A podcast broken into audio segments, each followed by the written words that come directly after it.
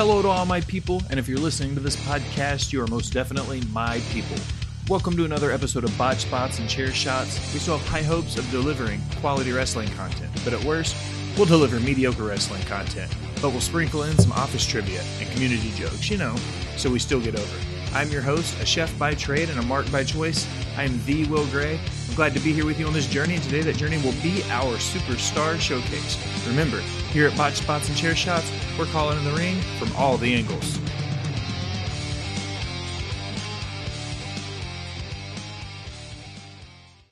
All right, ladies and gentlemen, I'm happy to invite once again on the show today is the yellow shoe guy, Mr. Bobby Mack. Bobby, how you doing, brother?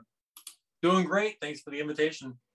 Okay, so today we're going to be discussing, we're going to have a little bit of a superstar showcase or something similar to that. Uh, we're going to discuss the Shield, uh, Seth Rollins, Dean Ambrose, and Roman Reigns. So let's go ahead and get started. What do you think about most when I mention to you the Shield? Um, I think they're one of the most powerful groups in professional wrestling history, especially you know now modern history. Um, you know, comparing them to the Horsemen, uh, maybe even Evolution, DX.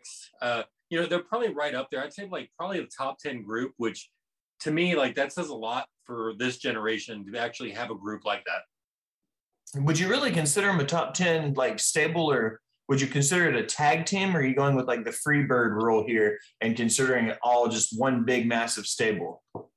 No i'd say a staple. Um i'm i think they're a little bit more than the freebirds um because of their gang mentality. Uh it seemed like you know they they were more like you know if if they were gonna ready to like lose a match the other ones are coming in. Like there's always that danger factor of what's going to happen and that uncertainty with the shield so let's go ahead and start with the uh the the first original run of the Shield. So we're going to go back way back to 2012. It's been almost almost 10 years ago now. Um, they debuted at Survivor Series in November. Um, so this was fresh off of NXT. You had Dean Ambrose, Seth Rollins, Roman Reigns all coming out. Dean Ambrose eventually kind of becomes the de facto leader and mouthpiece. So let's kind of talk about that period of them when they came out, that 2012 reign when uh, they first came out yeah, like they were like mercenaries for CM Punk. Like CM Punk, Paul Heyman, there was never really like a line drawn of like what they were, like, you know, how involved they were with them. Um, but honestly, like from NXT, it was a big deal. Like it seemed like this was the first group since the Nexus that had come from up from NXT that like was coming up to WWE to dominate. Um, when they came on, that you were right, they came on as kind of working for CM Punk they came in in the main event of Survivor Series, and they were kind of going on and around, and they helped CM Punk, um, Cena, and Ryback. That was that whole big mess. So following all of that, um, they kind of started appearing. You're definitely right. They're mercenaries. Let's talk about the whole coming through the crowd thing. What do you think about that kind of uh, aspect of what they were doing? Do you think that was kind of early for their time, over for their time? Like, what do you think about it? Because we've seen well, guys since try to do it. Yeah, like I would think back, like the last time we really saw people come through the crowd was the NWO, like 12, 14 years earlier than what this group did. Um, it kind of generates like what you think about though, like when you think about heels and the difference between the generations, you know, a generation of heels in the 80s or 70s, 60s could never walk through the crowd. Like they would get beat up. And these guys came through like they they were just dominant forces that just came in and the crowd separated. So whether it was for you know the respect of the guys or the security in the building, the shield coming through the crowd was very unique, especially in WWE, because at that point in time, nobody was coming through the crowd. They were being very well protected by the wall uh, during like down the aisle. So let's take a look at this. Uh, when they first came out, Rollins was the inaugural NXT champion at that time. Um, he would go on to lose that title to Big E, Big E Langston. So big shout out to Big E right there for uh, an NXT championship. But that was their push to go full time onto the main roster. Um, I would say as of probably around January or February of 2013, they were full time on the main roster. By this point, they were doing uh, lots of tag matches, lots of stuff like that. They started to have rivalries and stuff with some other wrestlers and some other groups. Let's kind of talk about that. They did some stuff with uh, Kofi Kingston, Kane, Rob Van Dam. They had some in and out. So let's kind of talk about it now that they're on the main roster and moving forward right before they start getting title opportunities. What do you think about them when they first moved to the main roster? You know, they came in like with a force, and you know, Ambrose and Rollins had a history together, like from before WWE through the Indies, um, and then you know developed even more in the developmental uh, stage of Florida Championship Wrestling. Um, you know, uh, Roman Reigns was just kind of thrown in there, and as they went, it seemed like you know it grew and it grew. Um, you know, I think some of their best matches were you know Cody Cody Rhodes and Goldust. Um, you know where they got they got to experience a lot of matches with guys that had a lot of experience, and I think that helped carry them through. You know, um, they these guys I would say, you know, the Shield, but like they they learned. They learned so much from the um, individuals that they went in the ring with. And I think it was very smart booking on WWE's part that they put them with veterans. So, do you think, entire... so the push when they started getting put through, do you think working with guys that were already established in the ring, even losing, they eventually won and then lost the tag team titles to Goldust and Cody. Do you think that the the booking at the time was one of the things that helped solidify them as main eventers because eventually all three of these guys held WWE championships. Do you think the early booking with them getting rushed to the main roster was really what helped establish them as main event stars? Yeah, like when you look at it, like they were pushed very, very quick, but they were also pushed against Kane, Rob Van Dam, um, Randy Orton, Daniel Bryan, like all these guys that are world champions at you know some point in time in their career. Like the Shield had no choice but to learn from these guys, and I think that was their biggest like their their biggest thing with WWE is these guys were probably pushed the best of anybody in the past ten years. So as we uh, we start pushing forward, uh, they eventually all hold gold. Um, Ambrose wins the uh, United States title and then Rollins and Reigns both hold the WWE Tag Team titles. So at one point, they're kind of uh, the original version of the the Undisputed Era, I guess. Like uh, not the original one, but but like the uh, in modern wrestling history, it's the first time where we've had a stable come in and kind of collect gold, and every member have gold. Um, so let's talk about that. Now they're started to uh, they came in, they've established themselves, and now they're starting to collect belts. Yeah, like I, you know, I feel like the Horsemen were probably the first ones that everybody had a belt. You know, Flair was the world, um, Windham was the U.S., and then Anderson and Blanchard were the tag team. Um, I'm not always a big fan of that pattern because it seems like Triple H has followed that pattern more and more. Like, you know, it came to Evolution. They all had the four, you know, they all had the belts. Um, you know, when you talk about Undisputed Era, they all had the belts. With the Shield, though, I'd say it was kind of unique because you didn't see Rollins and Reigns as a formidable tag team. They were just part of this group. And I think that's what makes them unique because a lot of the other times, like, you know, there's a definite tag team in this. But to me, I saw the Shield as three individuals where these two individuals just teamed up and happened to win the tag team straps. Okay, so you're definitely viewing this as a, a constant stable. This isn't a a tag team. So even after the Shield broke up and some of these guys re-tag team under the name the Shield, do you still think it qualified? Like, do you still look at it as the whole, or when it was just Rollins and Ambrose or Reigns and Ambrose? Do you still think that qualifies? Would you still count them as a whole as being the Shield then, or do you think those individual tag team appearances were uh, separate in between? Um, I don't think it's ever a one-off when two guys are part of a group that come in. Like when you look at let's let's talk about Blanchard and Anderson. You know, they weren't originally a tag team with the Horsemen. In fact, Blanchard was the national heavyweight champion and Anderson was the television champion. Um, they both lost those respective um, single belts and then came together as a tag team out of nowhere. You know, granted, when they went to WWE, they became the Brainbusters and then they were tag team gold. Um, and they kept developing that way. With the Shield, I don't feel like they ever developed that tag team mentality, um, whether it was, you know, Ambrose, Reigns, or Rollins that was in the matches, you know, just, you know, as a two on uh, two tag team. Um, they, you know, they didn't have those tag team moves or whatever, like the Brainbusters developed later on. So it's hard to call them a tag team. I just feel like they're so great as individuals that it didn't matter if you were an individual versus an individual or you were two on two or three on three. These guys were going to find a way to win and dominate. Do you think that the WWE's use of them in tag team work was any implication of their abilities to work as single guys? Do you think there was any hesitation there to bring them on as a full time main event talent until they got a little bit more experience? Like, which way do you think it goes? Do you think they were using that as an opportunity to get TV time and get them like worked on? Or do you think they were just kind of running with this shield concept? I think when you have Roman Reigns, who's very green at that point in time, you have to protect him. He's obviously later on going to be the biggest star that they can produce. Um, and I think that was their developmental process with Roman Reigns, which was smart on their part, WWE part, was he had to be with somebody else. He had to be protected in the ring. And that's what happens a lot of times. Like, you know, you see people like, you know, Shawn Michaels, Marty Jannetty. Shawn's obviously the better person, uh, athlete, wrestler. Marty gets taken care of. Um, you know, you see that later on Hogan and Warrior when they tag team for just that small amount of time, or Savage and Warrior, they tag team for a small amount of time. It's longer matches with the guys that can't go as long to be able to make sure they can keep going.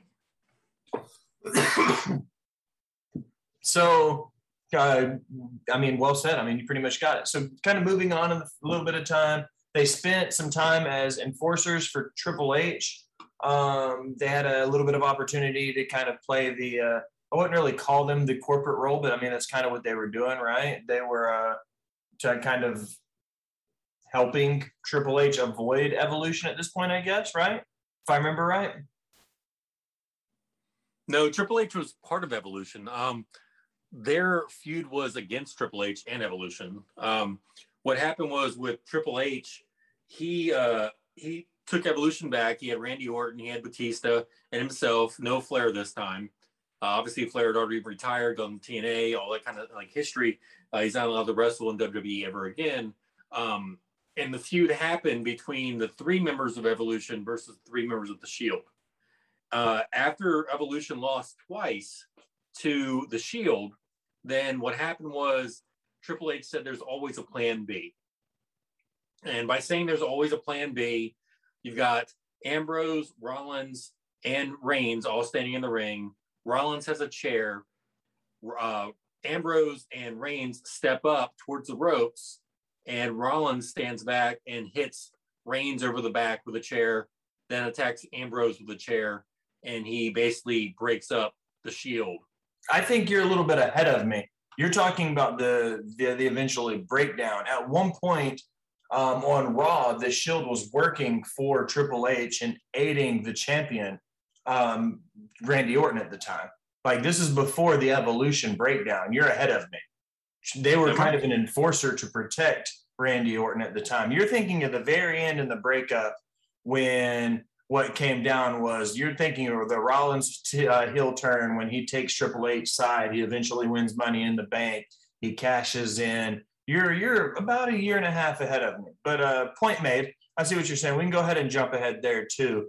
Is uh, the the inevitable breakup? Rollins take Triple H side. He decides he's going to go with the the corporate side. He um, joins in. He eventually goes on to win Money in the Bank and cashed in the contract to become the heavyweight champion at WrestleMania.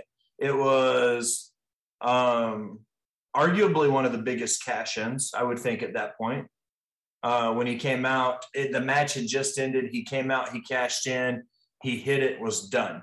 And uh, he kind of like, he, he owned that situation. And then subsequently, Reigns went on and won the 2015 Royal Rumble. So what you had was was a member of the Shield already in the title scene. Then you had Reigns coming up and winning it, having an opportunity to mainline head or main event at uh, WrestleMania, and then you had Dean Ambrose, who eventually would become. He was the first of the three to become a Triple Crown champion, but he was always highly regarded in the the singles reign. So let's kind of talk about this now that we're starting to break the three of them up. Let's kind of deep dive a little bit into each of their individual careers. So uh, I'll let you have dealer's choice. Which ones do you want to go with first?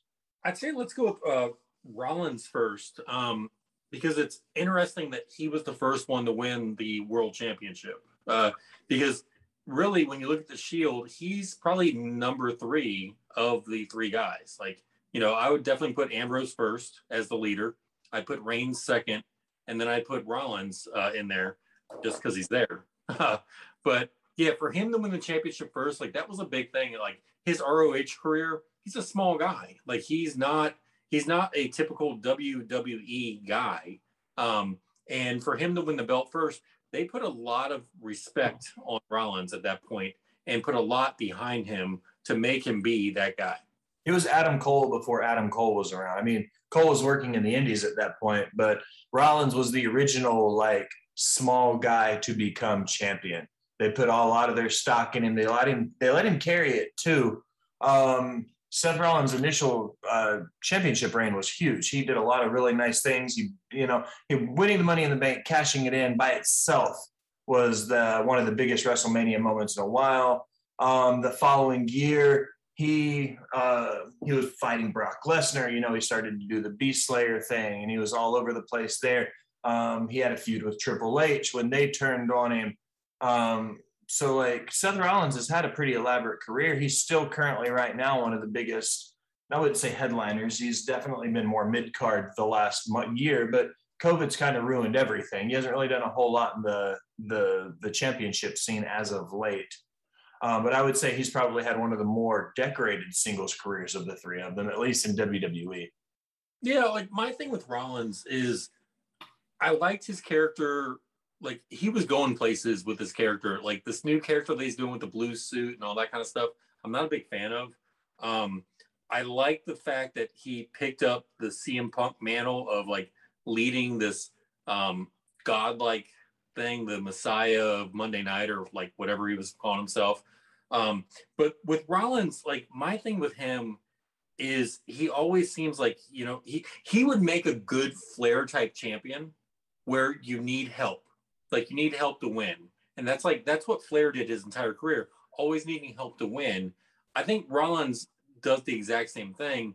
I don't see him as a dominant champion. I don't see him as somebody that we're ever going to talk about like 30 years from now. And that's my thing with Seth Rollins is he's going to be a forgotten champ. I don't think he'll be a forgotten champ. I think you're right though. The Monday Night Messiah, when that was his heel run, he should have had that heel run after he turned with Triple H. I feel like that was a better thing, bringing in people to kind of work behind him and building his own. Like I, he wasn't building a stable, but he was building his own group of people that were following him and kind of did his bidding. Because you're absolutely right. I think if that Seth Rollins had the championship as a heel, having people like AOP come out and having him like pretty much run his business for him, so all he had to do was deal with the singles matches. Like I feel like the Monday Night Messiah and the Embrace the Vision style version of Rollins probably would have prospered better closer to five or six years ago when Rollins did his first heel turn. I think the heel version of Rollins now is misused in the storylines that they have going. So I feel like he's not going to be a forgotten champion. He's going to be one of the best champions to come out of this generation of wrestlers. Wrestlers, but I feel like his booking and the way his style was used, I feel like was backwards. I feel like his first heel turn was kind of sloppy. They kind of like the breakup of using it as a breakup of the uh, the shield. I don't really, I don't know. I feel like he's one of those placeholder guys. You talk about that a lot. He wasn't really, yeah, he wasn't yeah, like, carrying the company, but he was doing his thing. You know. Yeah, they rushed the breakup. Like I really feel like they rushed the breakup. Um, and uh, he's kind of like as a champion to me, like he he's in that spot that CM Punk they put CM Punk in uh, when he first had the belt was he's the champion, but he's not the main eventer, and that's where Rollins is. Um, Rollins is actually like even a little bit different. Like they try to push him like for the main event, but they always have Reigns in the background, and it's like even though Rollins is the champ, Reigns is there, and they've all like there's always this feeling that Reigns is their guy and no matter who's the champ, especially in this point when you have Rollins or Ambrose, is Reigns the guy that is the that they want to push, and that's the guy they want to be champ. Well, there's no denying right now that Roman Reigns is arguably the biggest talent in the industry. He's definitely got no major competition on SmackDown right now. Bringing back John Cena is going to put butts in the seats, but I don't know necessarily if that's going to really make the long term pop that it needs because I don't think taking the strap off of Roman and putting it on Cena and then Cena losing it to somebody is going to do anything for the to develop the story. Um, so let's segue over to Roman, I guess, next, and let's talk a little bit about where he's at since the breakup of the Shield. Um, he won his first championship in 2015. Um, he had some like he had some big feuds with some guys. He went through Kevin Owens. He's been through Cesaro. He's beaten up Triple H a time or two. Like, let's kind of start talking about uh, post Shield Roman Reigns. Yeah. So Reigns was obviously the one that you know they they strapped a rocket to him, and they wanted him to take off. But what happens when WWE pushes somebody too hard? Just you know, look at Rocky Maivia. Um, Look at Lex Luger when he came over. When WWE straps a rocket to these guys and wants you to love them, the fans reject them. And, you know, just like those two, they weren't ready for the spotlight. They weren't ready for the main event. And Reigns was the same way. Where Reigns is today versus where he was, you know, five years ago is incredible. His heel turn is phenomenal. Um, being with Paul Heyman is phenomenal. You know, I know Heyman is a talker. Heyman is, you know, if it wasn't for, you know, Heyman, Brock Lesnar, I don't think would get over um, just from talking. And whether, you know, now Reigns is starting to talk, if you notice, like during the Shield last call or last uh, last show, whatever it was, Reigns didn't speak on the microphone. Like Ron spoke, Ambrose spoke. Reigns didn't say a thing because he's not comfortable in the mic. John Cena's called him out for not being comfortable on the mic. I think John Cena's quote was, um, "If you were able to do your job, I wouldn't have to be here," and that was a couple years ago. Reigns is not good on the microphone until now, and you've got to credit all that to Paul Heyman. Like I don't know if Reigns didn't spend any time with Dusty Rhodes down in NXT or what, but if you don't like, if you're not able to talk people in the seats, then they're not going to come. Like you're not a main eventer. But Reigns has got there and he is definitely the most compelling current WWE superstar there is. So, looking at it from that perspective, do you think it took? Do you think Paul Heyman was the missing link because they all did the same? They all went through the same training in uh, Florida Championship and eventually NXT. Do you think it took getting Paul Heyman this late in his career, giving him the opportunity to uh, to start working on the mic better? Because I feel personally you're absolutely right. That was the thing that Roman specifically was missing the most. The other two had no problem speaking. I would say Ambrose was always a better speaker than he was a wrestler in a lot of cases. I feel like well, when we get to him, we'll discuss his stylistic, but I feel like what got him over was his mouth and the fact that he was just one of those big boy brawler fight him up guys. Once again, we'll get there in a second. For Ambrose, still on Rollins, though, I feel like Rollins never had the same opportunity. He was definitely the muscle of the group. You know, he wasn't the brains of the operation. He was the brawn. He was there just to beat people up when they needed it. So yeah, I feel like when he was, yeah, when he was in the Shield, they didn't need him to be a mouthpiece because they had Ambrose as the de facto leader, followed by Rollins, both of which who could speak. Yeah, like you put Reigns in the middle of the triple power bomb because he's the guy that can pick anybody up. You know, he's he's that guy. Um, you know, he's the muscle of the group. You know, he's the Lex Luger. He's the Barry Windham. He's the Sid Vicious of the Horsemen. He's that guy. Like you don't have to have those guys speak because you got th- like other speakers around them. Um, they do all the talking to get people in the seats, and then when it comes down to the action, that's the guy that you know you run into the middle of the ring and you stop because they're going to dominate you. Um, Reigns never had that. He never developed that. And granted, he started late in the history of Rollins and Ambrose. Or yeah.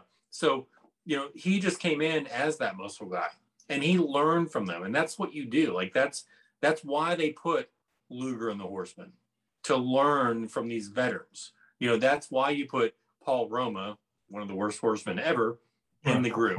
Like to learn from them. Like you always have that weak link. When you look at evolution, you had Flair and Triple H, and then you had Green Dave Batista, you had Green Randy Orton.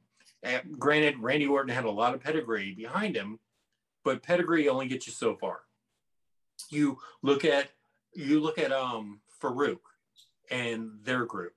You put The Rock in that group because Rock has to learn from all these other guys. You put Mark Henry in that group, so Mark Henry learns from these guys.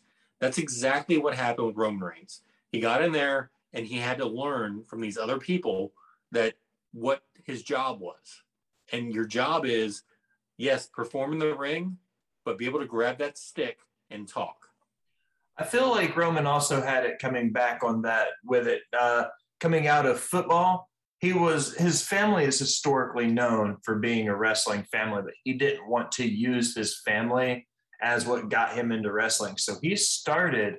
He was the classic football player, pro football player, switch over to wrestling when he re- when he retires, kind of thing.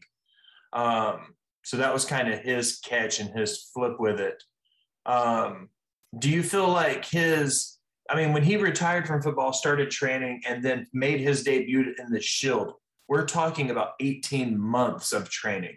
In your business, in your time with the business, have you ever thought or seen a guy go from starting training to being on national TV in 18 months?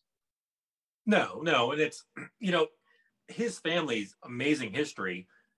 Name one good talker in that family. I would say The Rock, but maybe maybe if it's a stretch, like it's a stretch to count him in that family. Yeah. Um, the Wild Samoans had a mouthpiece. Yeah. Yeah, you got Jimmy Snuka who doesn't talk. You have the Wild Samoans. Um, you know, his brother uh, that was the superhero in training. Um, you know, you've got three minute warning. Who talked in that family? they were all muscle heads. They were all, you know, not even muscle heads. They were kind of chubby, but you know, Samoa.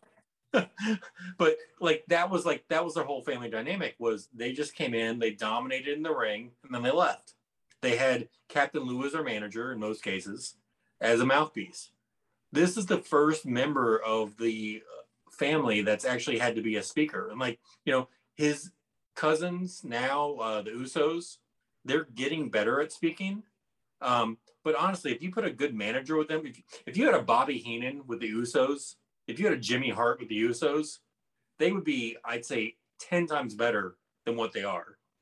Um, you know, granted, they're you know they are great now, but you had a mouthpiece with those guys, it'd be through the roof, and that's where Heyman is coming in. Like he's supporting now the Usos and Reigns he's driving this force.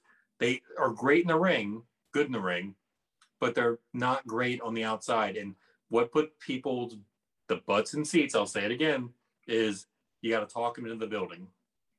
Random fact about Roman Reigns. You ready for this? Okay. He had nine career tackles as a professional football player. Five of them came in one game. wow. just to put that in perspective, um, I was just reading that when I was looking through his information. I was like, well, he had nine career tackles and he had one game where he showed out like Rudy style and he went out there and got five of his career tackles in one game. Um, so after he rolls a little bit, he went through, he's been a United States champion, he's been a tag team champion, he's been a universal champion, he's been a heavyweight champion. Um, he has not, as far as I know, just to double check before I say that loud, he has not. He has held the Intercontinental Champion one time.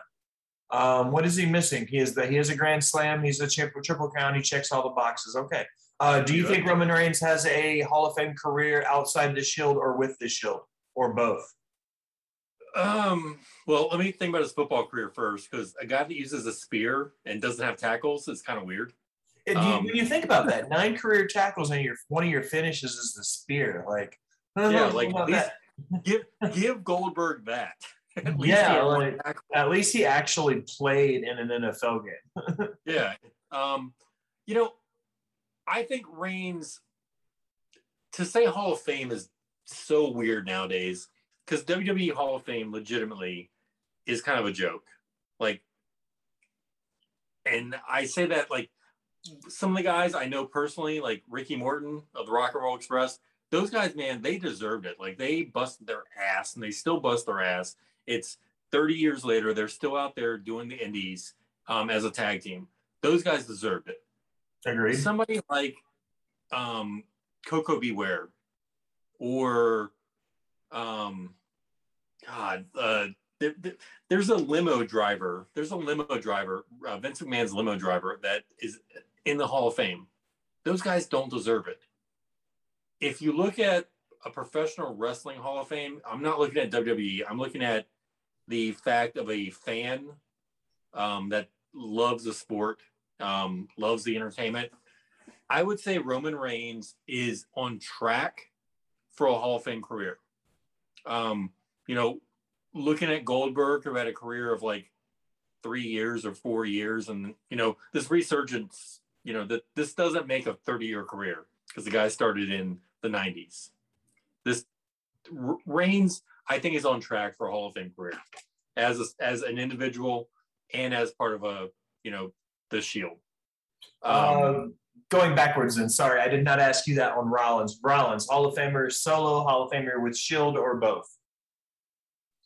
Rollins, St. Andrew as Reigns. Um, I think he's on track. Uh, you know, it's it's so hard nowadays because they no longer have to put butts in seats. You know, they all have these contracts that just, hey, you're there, you show up. You know, you don't have to do anything. Um, Rollins is definitely on track.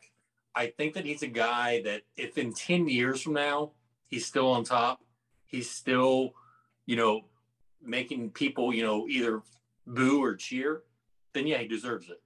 Um, but again, it's a different time. It's a different Hall of Fame. It's not. It's no longer the fact of how many belts you held because back in the day, holding a belt meant that the promoters thought you could put people's butts in seats when you went to the individual places. Now you buy a ticket for WrestleMania because it's WrestleMania. You buy a ticket for Monday Night Raw because it's Monday Night Raw. Like you're on TV. It's no longer about trying to promote like TV shows like Raw and stuff like that used to be like they, that was the catalyst to get people to go to arenas throughout the country and you know go in a non-televised environment it's no longer like that it's tv show it's family ties okay so i'm going to uh to pick your brain here for a second i'm going to set this up and I'm going to ask you a question. I want to see where your brain goes at. It's completely off the wall. When we finish this, we'll go into Ambrose and continue on the topic, but you got me, you got my brain going. Let's play hypotheticals here. Let's say somebody like Billy Corgan, who currently own and operates the NWA. Let's say he takes the NWA Hall of Fame, which in a lot of ways, a lot of people say it's three wasted letters. Like people don't care about the NWA anymore. It doesn't carry any weight. But now that it's owned, independently operated, Wrestling Federation again, who still has a lot of history when it boils down to it. It's the NWA. I mean, Harley yeah. Race, you know what I mean? Yeah, uh, 1908. yeah, so let's take a look at that and then take a look at somebody like him, like reinvigorating or renewing the NWA Hall of Fame. And he does a Hall of Fame that's not WWE related, but would also include WWE talent. It would be like having the opportunity to, for people who weren't ever WWE stars to be considered for the Hall of Fame. So you would be able to get into a lot of the Mexican guys. You'd get into a lot of the guys from uh, uh, the Japanese style of wrestling, the guys from Japan. A lot of these guys who never made it to WWF or WWE but still had an opportunity, but also WWE talent. So you think people like Jim Cornette, maybe, who would never get admitted into the WWE Hall of Fame, who probably wouldn't accept it anyways, but followed up having him have an opportunity to be in a Hall of Fame that maybe he would give a little give a little bit more care about because of what it would represent. Long-winded story. Should the NWA open their own Hall of Fame discussing professional wrestlers from all promotions, not just the WWF? So the NWA actually does have a Hall of Fame. Um, Jim Cornette, yeah, yeah, Jim Cornette, he, he's in it. Is he already um, in it? Yeah, yeah. When Rock and Roll Express went into the WWE Hall of Fame, Jim Cornette actually presented them.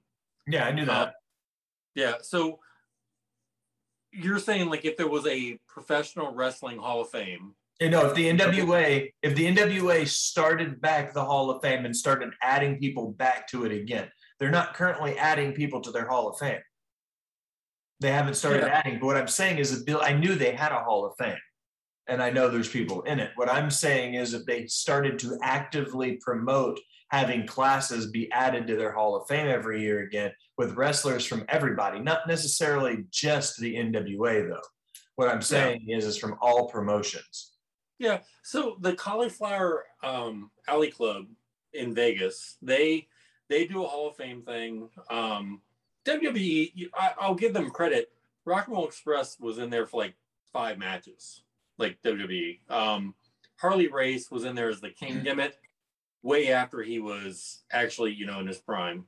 Um, Koko B. Ware, if you really look up Koko, and as much as I knock him, he was actually a you know pretty good wrestler in Memphis with a different style. Um, you know the WWE Hall of Fame is a joke just because Vince McMahon chooses who he wants, like politically wise, um, and who can like present a speech. You know nowadays, like you see, like Bruiser Brody went in like a couple years ago as not a speaker but part of the legacy thing and he's starting to put people in their legacy to be safe. Like you get a guy like um, you know, like a Bam Bam Bigelow when he was alive, or you get a guy like uh, Big Van Vader when he was alive. You never know what they're going to say on that microphone. Um, the same thing with the uh, Dynamite Kid. Like you never know what he's going to say. Um, so I understand like the political part of that. The thing, it like, but some of these guys really do deserve like a speech. Like they deserve their family to go up on the stage and say something. Like, you know, Curt Hennig, absolutely my favorite wrestler next to Hulk Hogan in my life. Like, if you ask my mom, embarrassing enough, I used to wrestle pillows in the living room and I was called Mr. Perfect. It was because of Curt Hennig. Um, you know, but after he passed, that's when his family went up there. Rick Rude, same thing. Outspoken guy. After he passed, he goes in. Um, yeah, I think that professional wrestling does deserve a Hall of Fame, just like the Rock and Roll uh, Hall of Fame. Um, you know, just like the stars that are on Hollywood Boulevard for um, movie actors deserves it. Professional wrestlers are a different breed only because of what they're doing. Like they, they, you like legitimately in the day, like 10, 20 years ago, if you saw Hulk Hogan on the street, that's Hulk Hogan, not Terry Bollea. Mm-hmm. They had to live their gimmick. Ric Flair was Ric Flair. Arn Anderson was Arn Anderson. They lived their gimmick. They lived their character. When Sylvester Stallone went, you know, anywhere, he wasn't Rocky Balboa. He wasn't Rambo. He wasn't the guy from Cobra. He was Sylvester Stallone. These guys actually had to live their gimmick when they went outside. They weren't getting paid to live that gimmick. Like Anderson or Flair or Ole, any of them, they didn't live that gimmick when they were on the sidewalk. Like they didn't have to, but they did because that's what drew them money. Stallone, Schwarzenegger, all them, they don't have to. And these guys really from the day, I'd say from like 1995 and before, most every person that ever laced up those boots deserved to be in a Hall of Fame. Like whether it's the Mulkey brothers or the Rock and Roll Express, the Road Warriors, they all deserve that Hall of Fame nod. Okay, so you agree that whether it's the NWA or not, somebody needs to open a pro wrestling Hall of Fame that's uh, that allows for people that aren't under Vince McMahon's thumb to be uh, awarded a chance to get in. Yeah, yeah. I, I you know, it'd be so fun like to watch like walk through like a true museum of that. Like I wouldn't care if he was a jobber from the 19, you know, hundreds, like 1902, whatever, like to see some boots from somebody, like to see like what they the trunks they wore, to see, you know, what they were like in the ring. Like I think that would be so amazing. Like, you know, granted, you know, I'm a Charlie Chaplin fan, so I like the like I like the old stuff. Like I would love to be able to walk through a museum and just see that. Like the fact that the Smithsonian doesn't have a pro wrestling museum is kind of like beside me because they have an entertainment museum, they have TV museums, they have movie museums, they have flight museums. pro wrestling is part of our culture. Agreed. I would love to see the rings, the evolution of the rings, going back to like the old Carney days in the the 20s and 30s when it was just you know uh, it it wasn't even a work then. It was literally just two guys getting into the ring. They each got paid, you know, 20 cents each to beat the crap out of each other. And then it evolved in the training. But I would love to see like the evolution of the rings from that far back all the way up to where we're at today, the different sizes of them. They used to be super small compared to where they are. WWE currently uses a 20 foot ring but I mean, some of the old NWA days, they were using 18 foot rings. Sometimes in Japan, they use 22 foot rings, which is crazy to think about that the ring goes out that much further in every direction. Like the different sizes of rings, the different styles, seeing what turnbuckles look like 65 years ago versus where they're at now, seeing what ropes look like, you know, 75 years ago versus where we're at now, actual rope ropes versus like, uh, like uh, cables and a lot of people think trampoline springs but it's not really trampoline springs it's like actual heavy metal cables that are wrapped in electrical wiring and different ta- different colored duct tapes and stuff in a lot of cases yeah. Um, so I agree. I think it'd be super nice to be able to walk into a, a museum to see the evolution, to see where we've been, taking a look at gear, seeing some of the guys. I mean, WWE is obviously going to do it because they're working on that current uh, the the the hidden treasures thing. Like they're they're obviously collecting stuff to show. They're they're going to be putting a museum together eventually. But I think that having one that goes back further and bigger than the WWF days, like going back into the 70s, the 60s, and the 50s, and seeing some of this like really old school, just where it went style of wrestling, just to see the evolution of it from then to now. So uh, yeah, like like the NWA actually at one point was using a 16 foot ring. Like if you ever see those matches, like it's you could legit like a tag team, you could like tag your partner wherever you are in the ring. Like it's yeah, it's just everywhere. Yeah, I knew they were. I did. I've never seen a 16 foot ring. I'll have to look a match up for that. I've watched matches in 18 foot rings, and to watch lucha style wrestling in an 18 foot ring is ridiculous because those guys move so fast. It doesn't ever mm-hmm. look like they stop touching each other, which is like it's ridiculous to see live when you watch guys work in a smaller ring than what you used to because most most wrestling fans watch a 20 foot ring. Like so when you show them something in a smaller ring they might not notice it a lot but as somebody who watches a lot of wrestling like us you see somebody work in an 18 foot ring or a 16 foot ring like you're going to notice the difference as soon as you see it.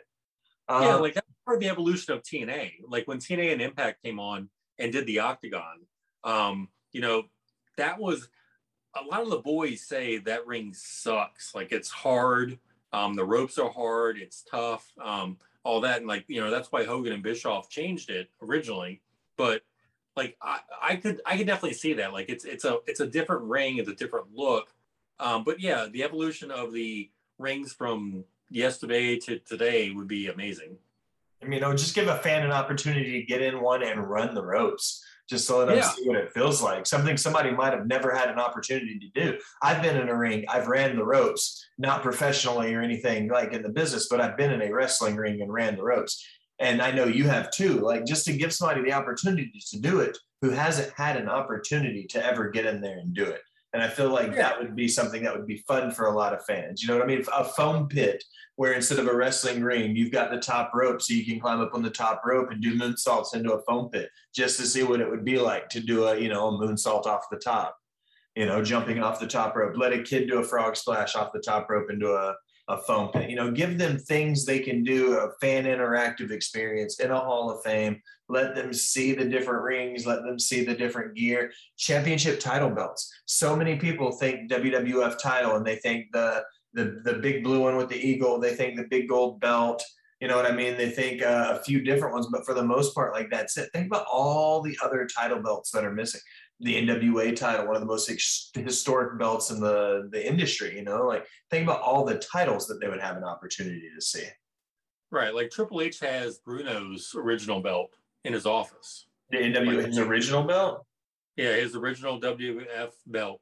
Wow. WWF belt. Yeah. Um, yeah. So like to see that kind of stuff like in a museum, like, you know, I would definitely pay. And I'm sure I'm not the only one. Like there's millions and millions of fans out there that would go to a museum just just like baseball, just like football, like we would go see the stuff. Like in you know the fact that WWE hasn't opened one yet is I, I'm shocked because the Hall of Fame started what 1994 with Andre being put in, and it's just grown and grown. I don't understand like why they haven't done that stuff yet because they're sitting on a warehouse that has artifacts from everywhere. You know, the big fist from SmackDown, um, you know, entranceways. Like they have the opportunity to create this, and they just haven't yet. And hopefully, it will be something soon. I know when Universal closed the NBA restaurant, there was a rumor that WWE was going to buy that and turn it into the Hall of Fame. Um, turns out it didn't happen.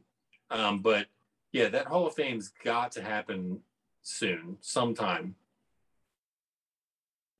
I think that uh, I think that it will, and I think it's just a matter of time before somebody does it. I mean, you give Tony Khan ten years, and he'll make an AEW Hall of Fame in ten years. He'll start adding people that are still active on his roster. The man's crazy. Uh, yeah, that's, how, that's what TNA did too, but TNA screwed up. Like, how do you put Sting in a Hall of Fame when he's like your main event guy? He's currently your heavyweight champion, and he's getting inducted into your Hall of Fame. That's not how that works. I yeah, feel like, like Tony Khan is getting I feel like Tony Khan is getting the backing he needs and the support from the right people. That if his dad Daddy. continues to pay it, well, no, no, no. Yeah. Dad provides the money, but he's got people in his ear now that know wrestling.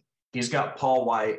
He's got Mark Henry. He's got guys that have been in the industry a long time. Christian Cage, like guys that know the industry and know how to finish and know how to book, and people yeah, that he's he's definitely getting smartened up.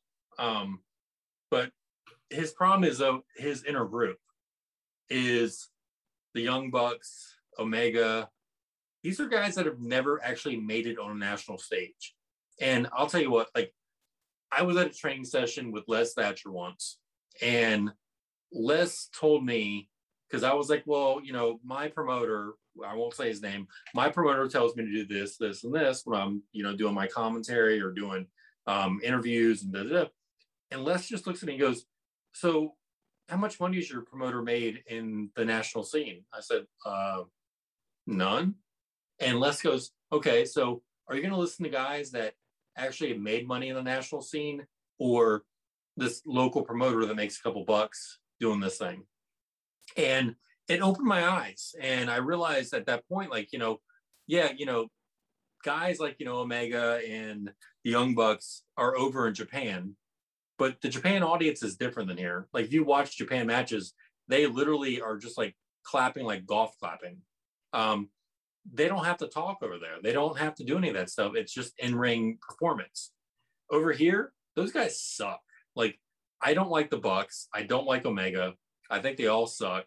Um, and I'd say Cody Rhodes is pretty close because he can't talk either. He's he's getting better, but he's not he's not dusty. He's not even uh, Dustin. So to me, like that's where people have to like that's where Tony Khan to me, like my advice to him, which he doesn't ever have to listen to me at ever, is he has to sit back and relax and understand when you got a big show, when you got a Mark Henry, when you got these guys coming in, these are guys that are still mid card guys, Christian as well, in WWE, that you can listen to, but you have to take it with a grain of salt because they never got to the level. Christian never got to Edge's level. Mark Henry never obviously got to the Rock's level. Big Show never got to Hogan's level.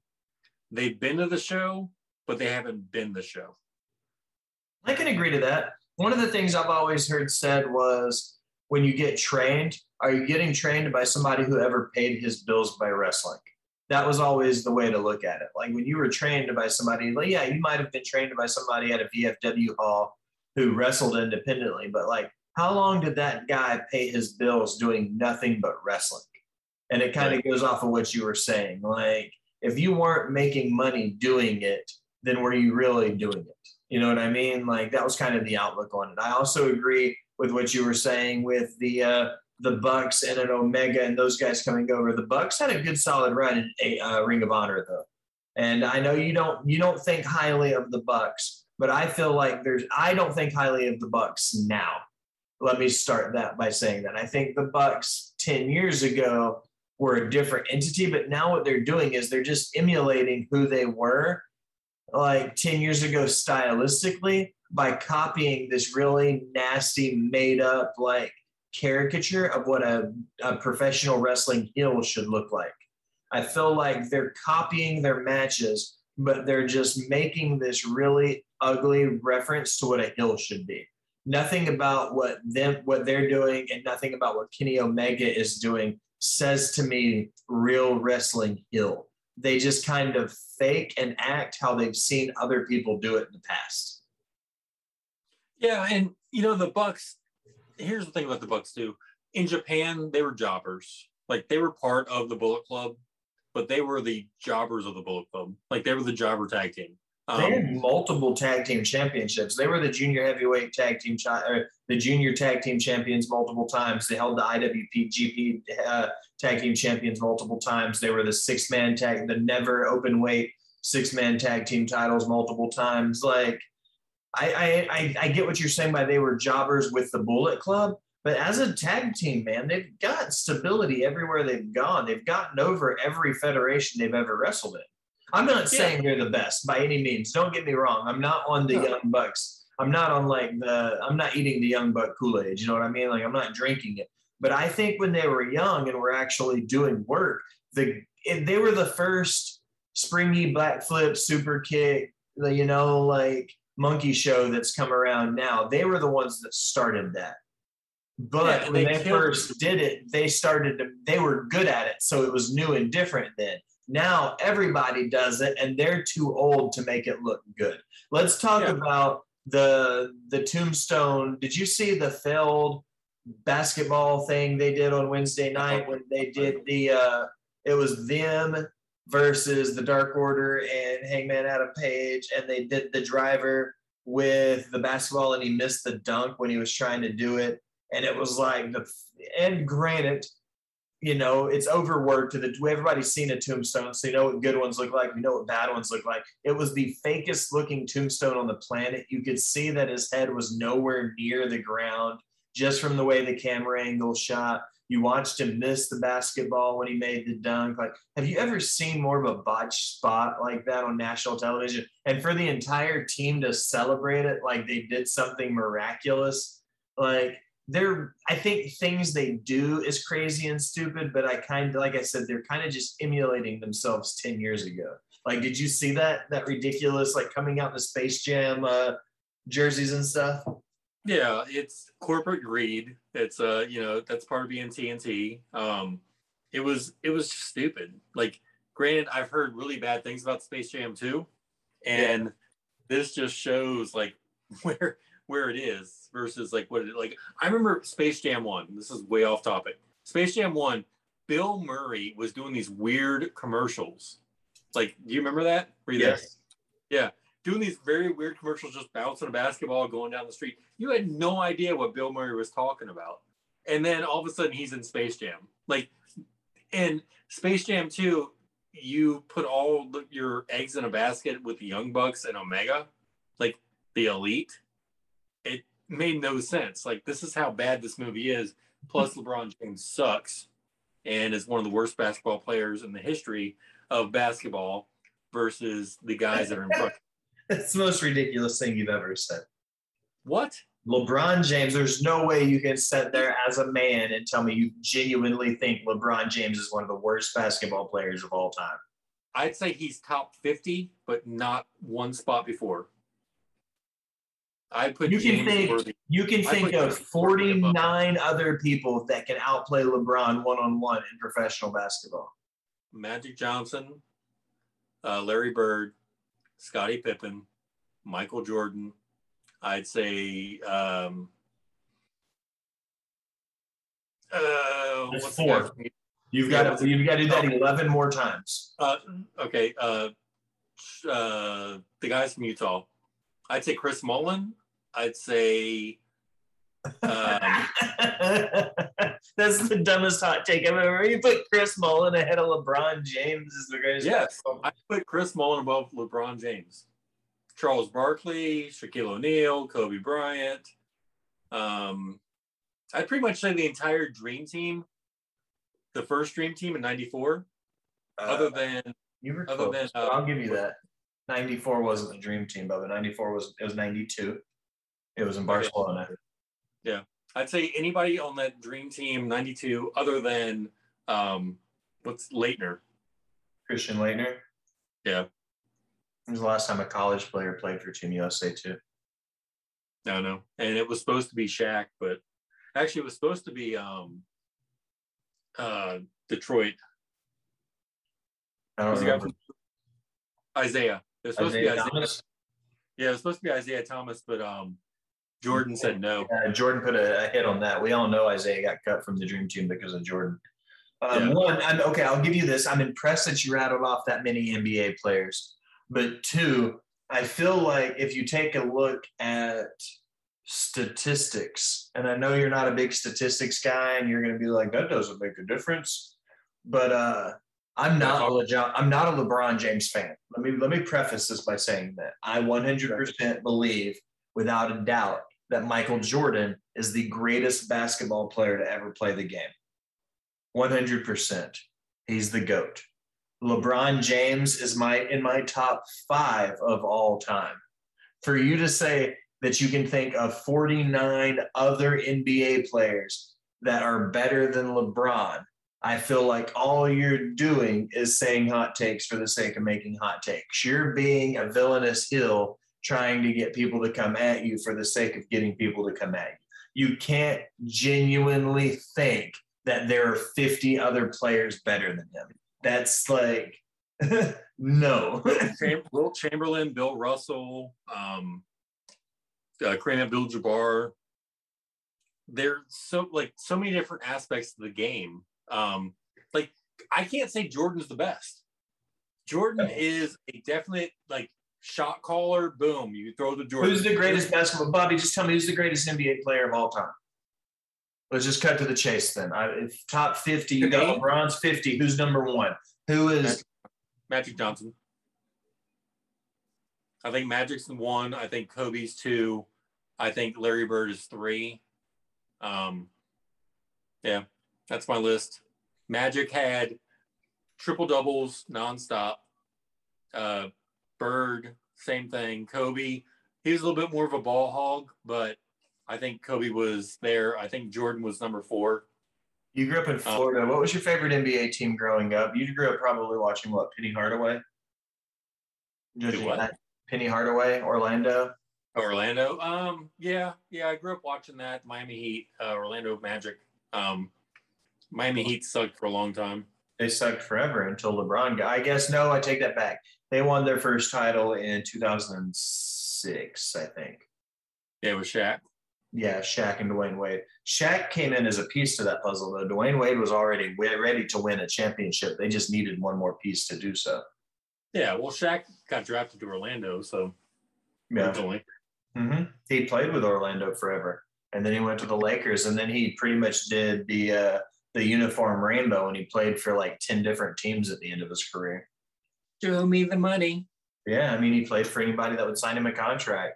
He played in Phoenix. He played. I mean, he even played for Boston at one point. I'm a lifelong Celtics fan, and I was like, Shaq plays for the Celtics. Like, why? Like, why is that a thing? He played at the same time Nate Robinson was on the Celtics. That's right. Yeah, like, wasn't that his last season? Uh, I think after he played for the Celtics, I think he played one more year because he had a two-year contract with the C's, and then he went on and uh, pulled it up. Let's uh, we are way off topic. Okay, let's Where? go fully back around and let's go Dean Ambrose. Yeah, we, we for, completely forgot about Dean Ambrose. Let's go back there. Uh, good old Jon Moxley. Um, in my opinion, he's the best. He became the best worker of the three post Shield. I feel like he was the best talker. He was the best worker. He did the best overall, like professional wrestling after the Shield. Yeah, I think Ambrose was good. Um, obviously, I think that's why he was chosen as the leader of the Shield at the beginning. Where he dropped off, I think his individual run. Um, he got exposed to his interviews were always the same. Um, his lunatic fringe thing was not the WWE look, like the tank top and the blue jeans.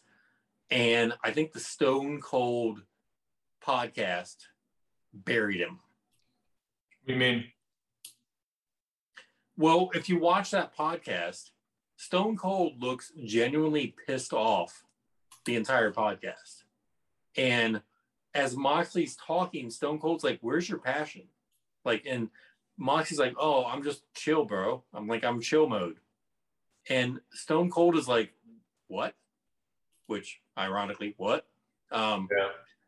yeah. So they continue to talk, and Moxley like cuts this pretend promo if it was him versus Stone Cold.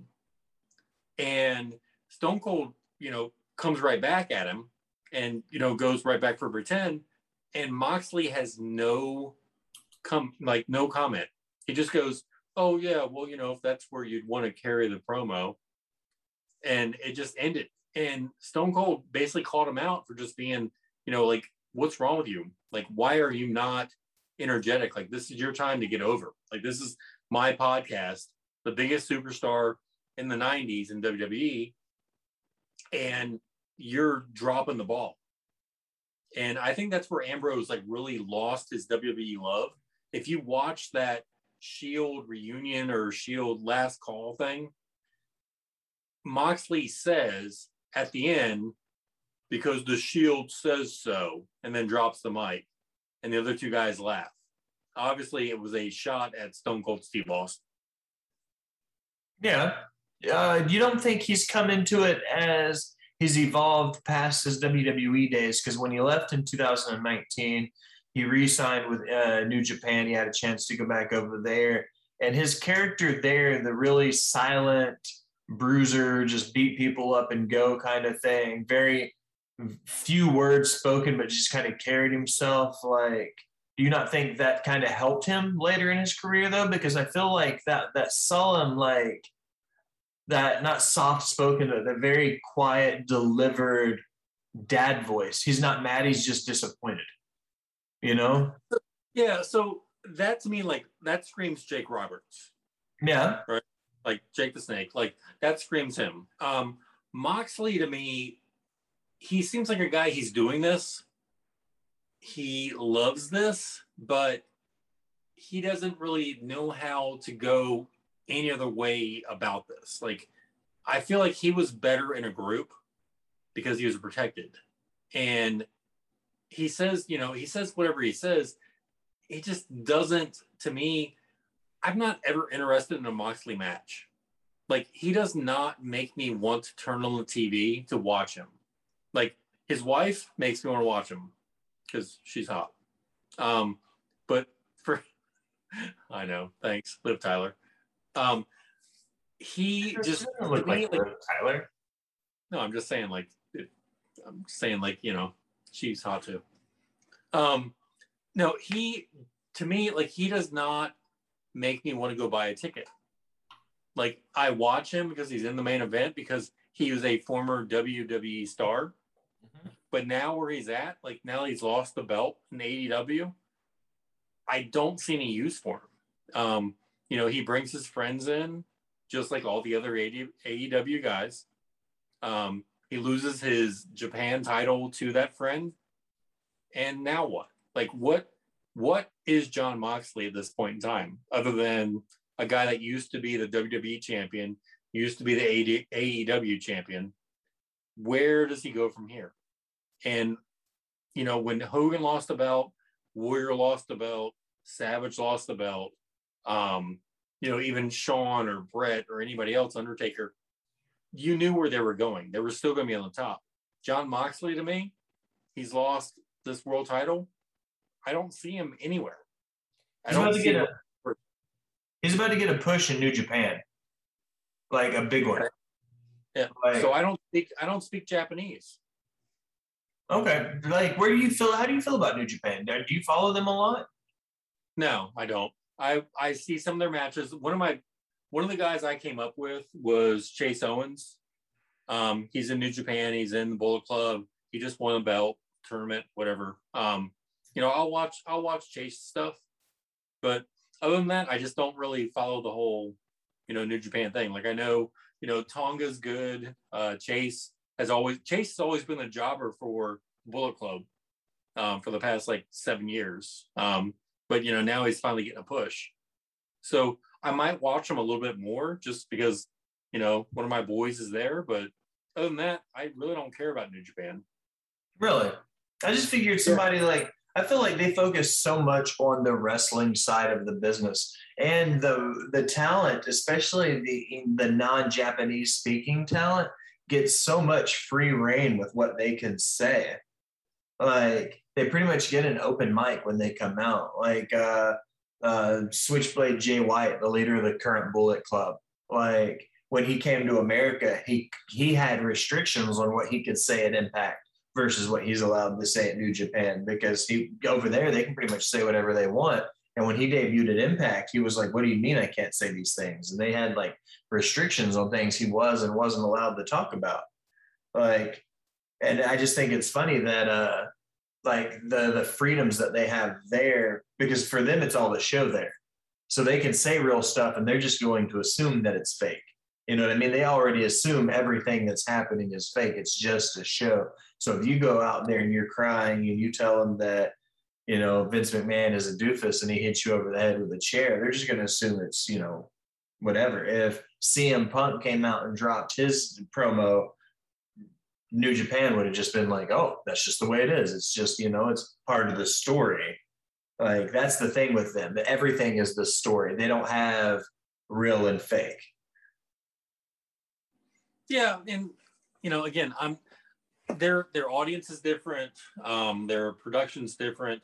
If you don't speak Japanese and you're, you know, if if I went to Mexico and picked up the mic, then I wouldn't expect anybody to react to what I'm doing. Like, you know, like it's I'd have to be like, you know, totally like visual. Like it um if these guys go over to Japan, they get over like Chase, Chase Owens, I'll tell you, he's a great professional wrestler. In the ring, he's phenomenal. Like he's a uh, former Virginia state champion prof- uh, state uh, wrestler in high school. But Chase's personality sucks. Like his mic skills suck. He gets over in Japan. He comes over here. He gets over in Knoxville, Tennessee. He gets over in Bristol, Tennessee. He gets over in Bristol, Virginia, because people know him. But if you put him on the stage of you know NXT, Chase is not going to get over. He's just a guy with a beer belly that, um, and sorry, Chase, if you're watching this, um, but he's he's not going to get over like that. Like he he, he can't talk you into the seat. He can when he gets in the ring, second to none, amazing. But like a guy like a Chris Benoit can't talk into the ring. Dean Malenko can't talk you in the ring. When they get in the ring, phenomenal. But that's not Chase. That's not what New Japan's all about. Your boy had a SmackDown match in 2012 against Ryback. Yes, he was part of a um, tag team. Yeah, to to attack Ryback. He was NWA Smoky Mountain Wrestling. He was there with you. I see that. Lots yeah. of tag team titles. Like he won a United States Championship, a Tennessee Tag Team, Southeastern Heavyweight Champion. He won the Smoky Mountain Cup uh, the Smoky, the NWA Mountain Empire Championship, whatever the hell that was. Like, wow. Yeah. He's won some yeah. NWA stuff too. Like I pulled his stuff up. He just won the uh, the KOPW 2021 like cup too. That's pretty cool. Like he's got some stuff. He worked did some Mid Atlantic work, the junior heavyweight champion for Mid Atlantic. Like yeah, that's cool. Your boy did some work. That Mid Atlantic is BS. I worked for that guy too. um, yeah. yeah. Um, yeah, no, I'm not gonna knock Chase. Like Chase is a great guy. Like uh, other than being a dick, and when he stayed over at my uh, grandmother's house one night for a WWE show, uh, he shaved and left all the friggin' hair in the sink. That's gross. So I had to clean it up. but no, it's yeah, Chase. You know, and I also, um, when he won the junior heavyweight title, he needed to put money down on it. I think Flair's talked about ten thousand dollars on the world title in the past. He had to Chase had to put two hundred dollars down, so I gave him two hundred bucks, and uh, he's not paid me back yet to this day. For which title? The junior heavyweight championship. That's awesome. Yeah. yeah. And, um, I was the ring announcer when Ricky Morton beat him for that belt in Knoxville, or not, or not Knoxville in uh King uh Kingsport. That's So awesome. Yeah, so if you watch Ricky Morton win the, that belt, that's my that's me talking. That's awesome. Yeah, but yeah, Chase still owes me two hundred bucks. I'm taking notes right now. I'm putting that. I'm putting him on blast on Twitter. Chase, give me my money. from Mid Atlantic. I'm gonna I'm gonna get you your money back. We're going hard. So let's finish up on uh, Jon Moxley real quick. We're looking at his post Shield career. He was the only person to hold the IWGP United States title, um, the WWE Heavyweight or the WWE United States title. He's the only person to hold the WWE, AEW, and New Japan championships, um, stretching across I mean, his career speaks for itself post WWE. He was one of the original guys that, uh, one of the original like all elite guys on their uh, program. He came in at All Out. He was part of the original championship push. Chris Jericho got it. He beat Kenny Omega, not Kenny Omega. He beat uh, Hangman Adam Page in the final for the AEW title. Adam Page beat uh, Jon Moxley. So, um, yeah, so then you just taking a look at all that. Then uh, he made his dynamite uh, return when he did a lights out match against Omega. Uh, he's notoriously known for these lights out, and these like garbage mud show matches. He did one with Nick Gage, um, who recently was on AEW. Have you seen that? Uh, he's the uh, the bank robber who did the dark side of the the ring thing for the deathmatch stuff, where he was dead for like six minutes and all of that. Uh, he's been addicted to drugs. He's robbed a bank. Um, he does the GCW stuff with uh, those guys based out of New Jersey. Um, he came out and did it. He cut Chris Jericho with a pizza cutter.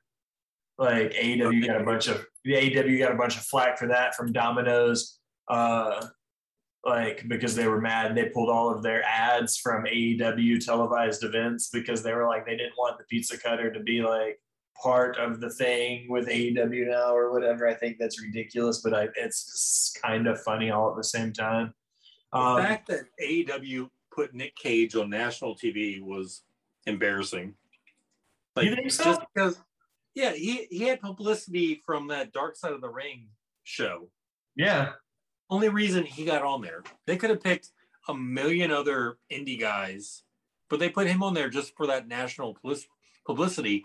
Um, that that one guy with the um, he looks like Luke Harper or Luke Harper. Um, oh, he was in uh he was in um one of the WWE or one of the documentaries for wrestling. Like that guy to me like would have been better on there. Um, Nick Gage is a joke. Like he's an absolute joke. Um, and he only got on there because he's friends with Ambrose. And Ambrose, Ambrose, he won't get out of his way for being famous. Like if he just accepted that he's a decent professional wrestler, he can talk in the microphone, he'd be okay. But like if you look at him back before NXT, he confronted Mick Foley at a convention. Did you ever see that? I've heard about it, but I've never seen it. He confronted Foley at a convention saying that, you know, people die because of you. Like it's all your fault. And Foley was like just sitting there going, like, what? Like, is this a work? Like, what's going on? Like Ambrose will not get out of his way. Like the best thing I could ever say that Dean Ambrose has ever done, Renee Young. Yeah. I mean, you don't think any of the death matches? What do you think about that exploding, uh, exploding ring death match, exploding barbed wire death match he had against uh, Kenny Omega there? Uh. The pyros didn't work. Nothing worked. It was, yeah, it was just bad. Like, how do you not like if you're on pyro and you got that kind of stuff? I'd say this is the one time that you actually want to do a pre-performance and practice session to see how it all works. Like mhm. we do fireworks every night at the park I work at. We practice our fireworks.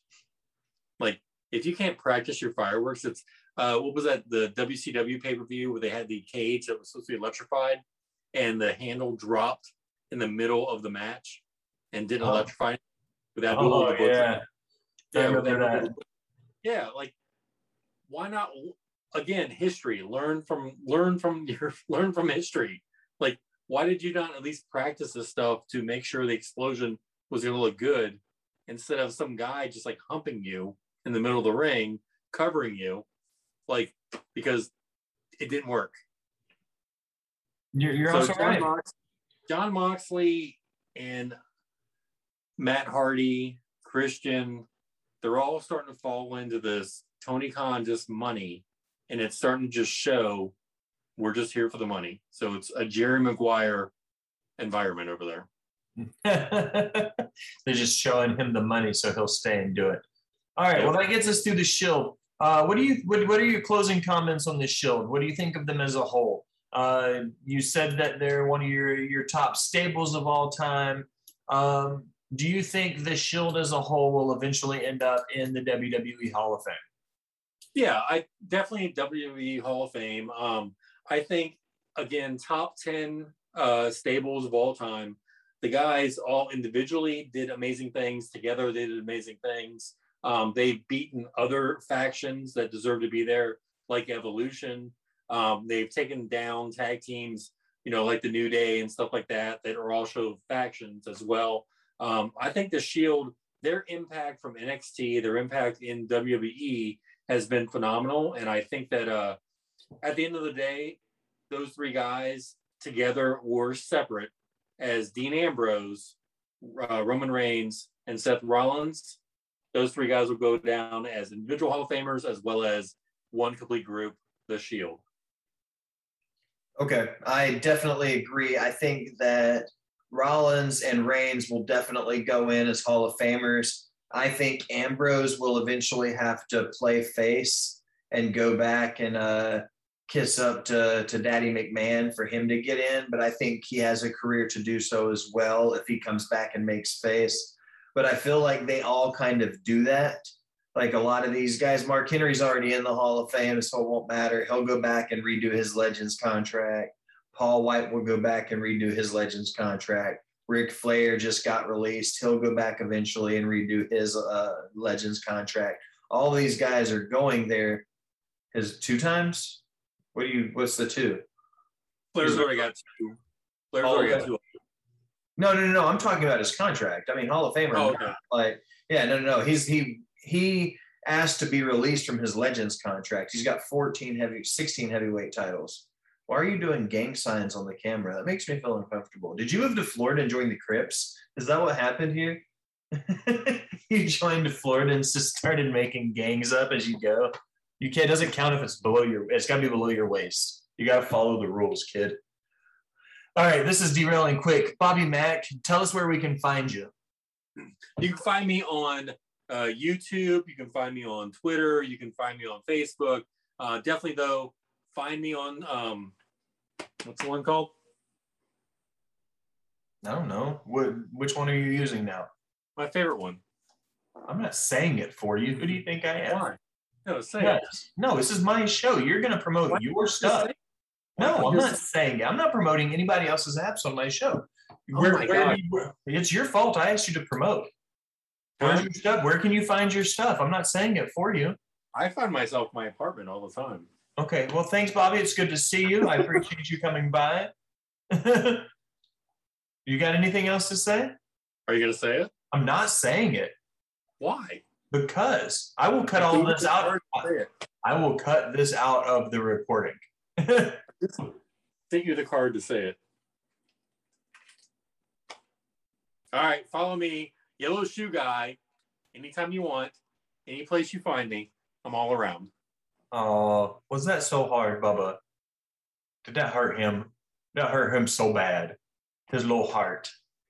Bobby, I appreciate you coming by. You are my favorite heel. I will always give you vitriol. I appreciate everything you do, my friend, and I will talk to you very soon.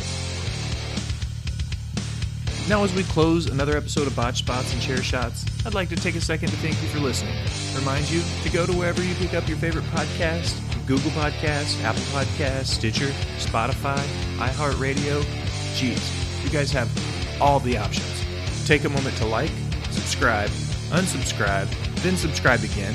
Leave a comment telling us how great we are or how terrible we sound. Either way, it helps the algorithm and finds new listeners. It helps to get our word out there. Make sure to follow us on Spots and Chair Shots on Twitter and Instagram. I am your host, The Will Gray, and thanks for stopping by and listening, my people.